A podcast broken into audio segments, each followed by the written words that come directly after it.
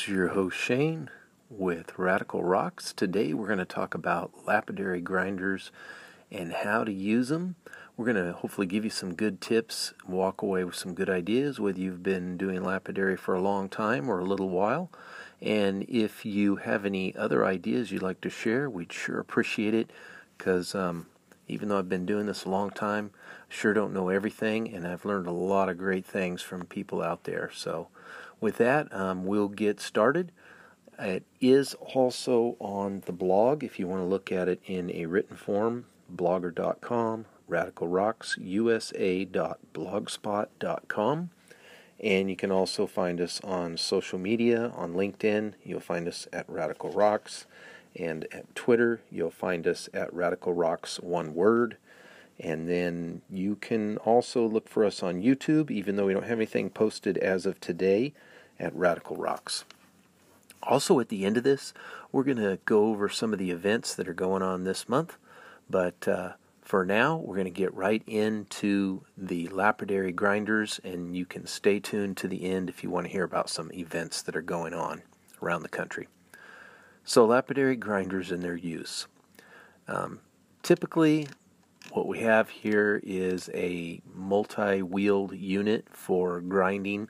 Um, and I'm just going to go into it. I wrote this article um, over the last few days, and hopefully I got it pretty straight. So critique me. I'm I'm open to that. Anyway, proper use and maintenance of laboratory equipment can increase the safety of the user and the lifespan of the equipment and also of the supplies, which in this case is going to be belts, grinding wheels, and such. It can also decrease injuries, it can decrease equipment failure, can decrease non productive time, and also even operational cost.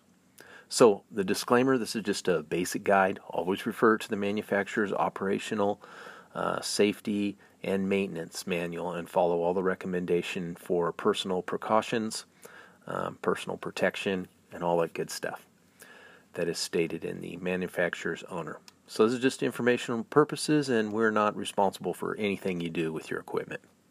Okay, now the lawyers will not bite our heads off. Let's move on. Lapidary, grinder, and use. Well, typically, the slabs that we talked about in our episode on saws that are cut up with our rock saws, our diamond saws, um, these slabs have been cut. Um, usually, you know, they're anywhere from an eighth inch to a quarter inch or even thicker, depending on what you're doing and what you want. Uh, most of them are about a quarter inch, five sixteenths, something like that. So you take your slab, flat cut slab, and you draw a shape on it, an oval or whatever shape you want. And then you trim off the excess material on the trim saw that we also talked about. And now you're ready for cabbing. Now, if you want and you're confident, you can actually take that rock with your hand and start to shape it. Um, just check out our blog on the lapidary saw for more information on trimming. Um, so the lapidary grinder is for shaping and grinding. For those that are brand new to this, the rough material is usually shaped by hand to create the outer edge as you marked for the desired shape. Then you want to heat the material up, and you also have a hot dopping material that you have in a little pot that heats up, and you'll want to put that on the back of your material, usually with a small stick, anywhere from quarter inch to a half inch dowel, cut three to four inches depending on your preference, called a dopping stick. This is going to allow you to better control and move your material against the spinning grinding wheel to shape or form the dome of the cabochon.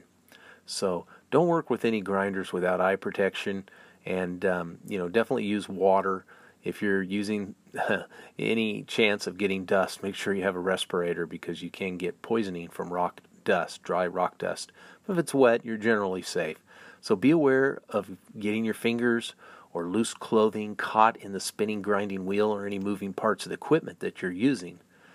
Be aware that the wheel is not something you should be terrified of. I mean, if it's wet and you touch it very softly with your finger, it's not going to grind your finger off in an instant. Although if you push your finger on there, then it can take the skin off pretty quickly and can draw blood or more. But seriously, the most dangerous part is is entanglement, something getting entangled. You should not be overly scared of using the wet wheel. The greater danger again would be hair, clothing, or anything caught in the wheel. That could be death dealing or, or tragic. Have a plastic apron at this point that can be safely tied on around the waist. That's going to reduce um, your clothes from getting soaked from the water, and uh, it's definitely going to splash on you a little bit. Always make sure you have water running over the grinding wheel, a steady stream that covers the wheel, but not so much that the water spraying outside the basin, just enough to cover the width of the wheel. This keeps the wheel and the rock cool. It removes the bits of rock as it's cut. It also keeps the grinder clean as well. The wheels can consist of entirely silicon carbide, carbide or an expanding wheel which uses a belt coated with silicon carbide or even um, diamond. Also, metal wheels coated with diamonds are available, and soft wheels that give uh, a little bit, about a quarter inch or so uh, to eighth of inch, also have the different options. And of course, these come in varying um, aggregates or grit sizes. So when making your first cuts, with your grind when you're grinding your material, you're going to start with the more aggressive grit sizes, the more roughness of a wheel. And as you progress, you will switch to the finer grits as you smooth out the surface that you're cabbing step by step, depending on the hardness of the type of material you're working with. For example, if you're working with agate, which is about 7 on the hardness scale, I could I would start with a 100 grit wheel, get the basic shape and the dome of the cab, and then progress to 200 or 250 grit, whatever you have, and then to 400, and then I'd work it again with the 600, and then it'll be ready for the polish procedure. Of course, with softer materials like turquoise, you may want to start with the finer grits of so that the material will not be removed much faster. And uh, if you're not sure how hard the material is, um, you might want to, you know, test it with your fingernail or a knife or a penny. You can gauge the hardness, and you might want to start with the finest um, grinding material first to see how quickly it takes away the material. Now, one of the other things you want to do is, before you even start cutting rock is make sure that you check that the water's dripping off the blade. You want to see a light stream of water coming off the blade once it's spinning, and you want to keep make sure that the rock and the blade is cool as well as the blade is cool. We talked about the rock bits getting removed off the rock, but also off the blade. Things to consider as you're working on the cabochon use the entire width of the grinding wheel. So the grinding wheel will wear evenly and last longer, especially if you're using a silicon carbide wheel. You don't want it to form a big groove in it. Pushing too hard on the wheel also, no matter what kind of wheel it is, it wears the grit. The cutting media wears down quicker and causes diamond solder possibly to be removed prematurely and other of the grit material. It creates more friction and heat this can crack your stone. Listen to the wheel. It should sound light. If you hear it get louder and louder, you see the wheel slow down, you're damaging your wheel, you're pushing too hard, or you may need to do some maintenance. Let the wheel do the work. You also increase the chance that you're going to crack or damage your stone, and you increase the chance that it might detach from your dop stick and be flung or damaged, or even cause an injury to someone. So just beware of that. Maintenance and care, real basic. Before each use, um, make sure the power cords are in good, safe condition. You know, they're not a trip hazard or anything. Check the condition of your equipment. Make sure the motors are securely anchored with all the proper shields and guards in place. Um, repair them if they if something's wrong. Repair them. You know, it's not that hard. Or get somebody who can. Are the wheels snug with no play or looseness? The grinding wheels, feel them. Make sure they're they're in place. They should be snugly secured to that shaft. If they're not, get them repaired or repair them. Um, the solid silicon carbide wheels, is it worn with a groove? Well, if it is, you need to dress it with a dressing tool as per the manufacturer's direction. What about the belts, um, the grinding belts? Is the grit on there hard? Um, is it soft? You know, is it a soft type? Is it belt type wheel? Is there anything missing? Is the wheel rotting if it is a uh, rubber, you know, uh, flexible type wheel? Then replace them. Replace them. If the belt is worn, replace it. If um, the diamond wheel is getting damaged, um, you know you may you may have to replace it, um, or at least only use part of the wheel. If you have part of the part of it that's bad, you might be able to work with the other half of it or something. But that makes it difficult. You should keep a spare belt at some point. Adjust the belt to manufacturer's guideline. Usually, um, you know, you'd be able to push down a half inch or so or an inch with your finger, depending on the belt, and because um, if it's too tight, you're going to burn up the bearings. You're going to wear out your shivs, and if it's too loose, then you know it's going to spin. The motor's going to spin, and the shivs are going to turn, and the belt's going to wear out, and the shivs are going to wear out. And if you push too hard, the wheel will actually slow down. It won't cut as accurately, and um, you can even damage what you're working on and waste energy.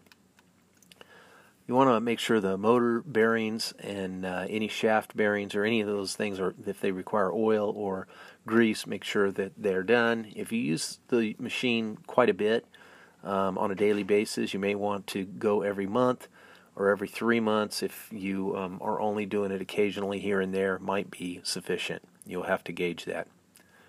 One of the other things you want to do for maintenance is check out the catch basins. You want to clear out the silk and make sure they can drain. Make sure that um, they're clear.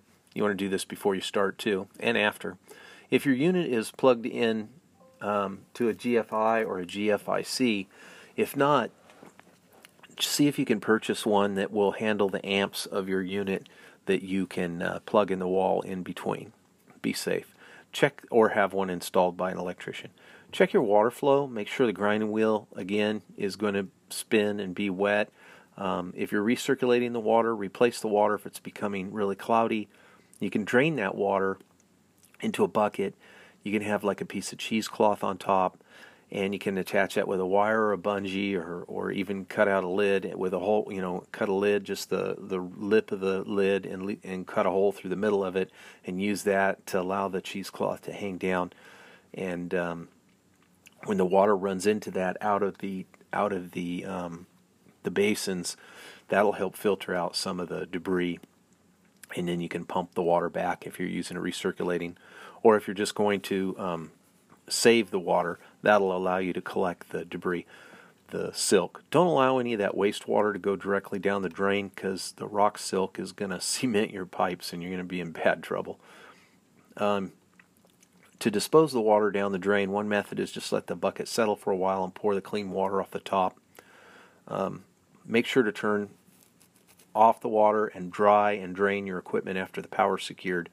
And just drying the equipment and stuff like that can prevent rust and premature damage to your equipment.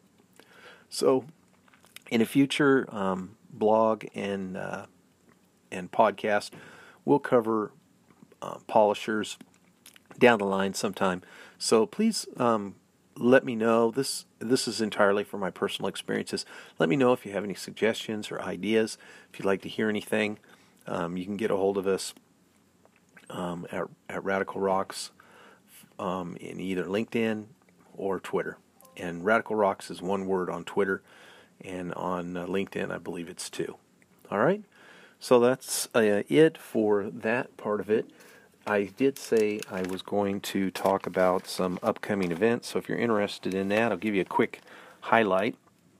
Uh, recommend if you are into lapidary that you subscribe to the um, Rock and Gem magazine. January um, 17th and 19th, San Rafael, California. Uh, no, I don't want to go to that one. I don't care to that one. Uh, that one's just a gym fair. That's those I don't like those um, on the 18th and 19th of January in Fredericksburg, Texas, at the Fred, uh, annual show at Lady Bird Johnson Park at the Pavilion. It's free admission. There's activities for kids. The website is fredericksburgrockhounds.org. That's F R E D E R I C K S B U R G R O C K H O U N D S dot org. On the 18th and 19th, DeLand, Florida, the Tomoka Gem and Mineral Society at the Volusia County Fairgrounds. Free admission for children under 12, $4 for adults. Activities for kids.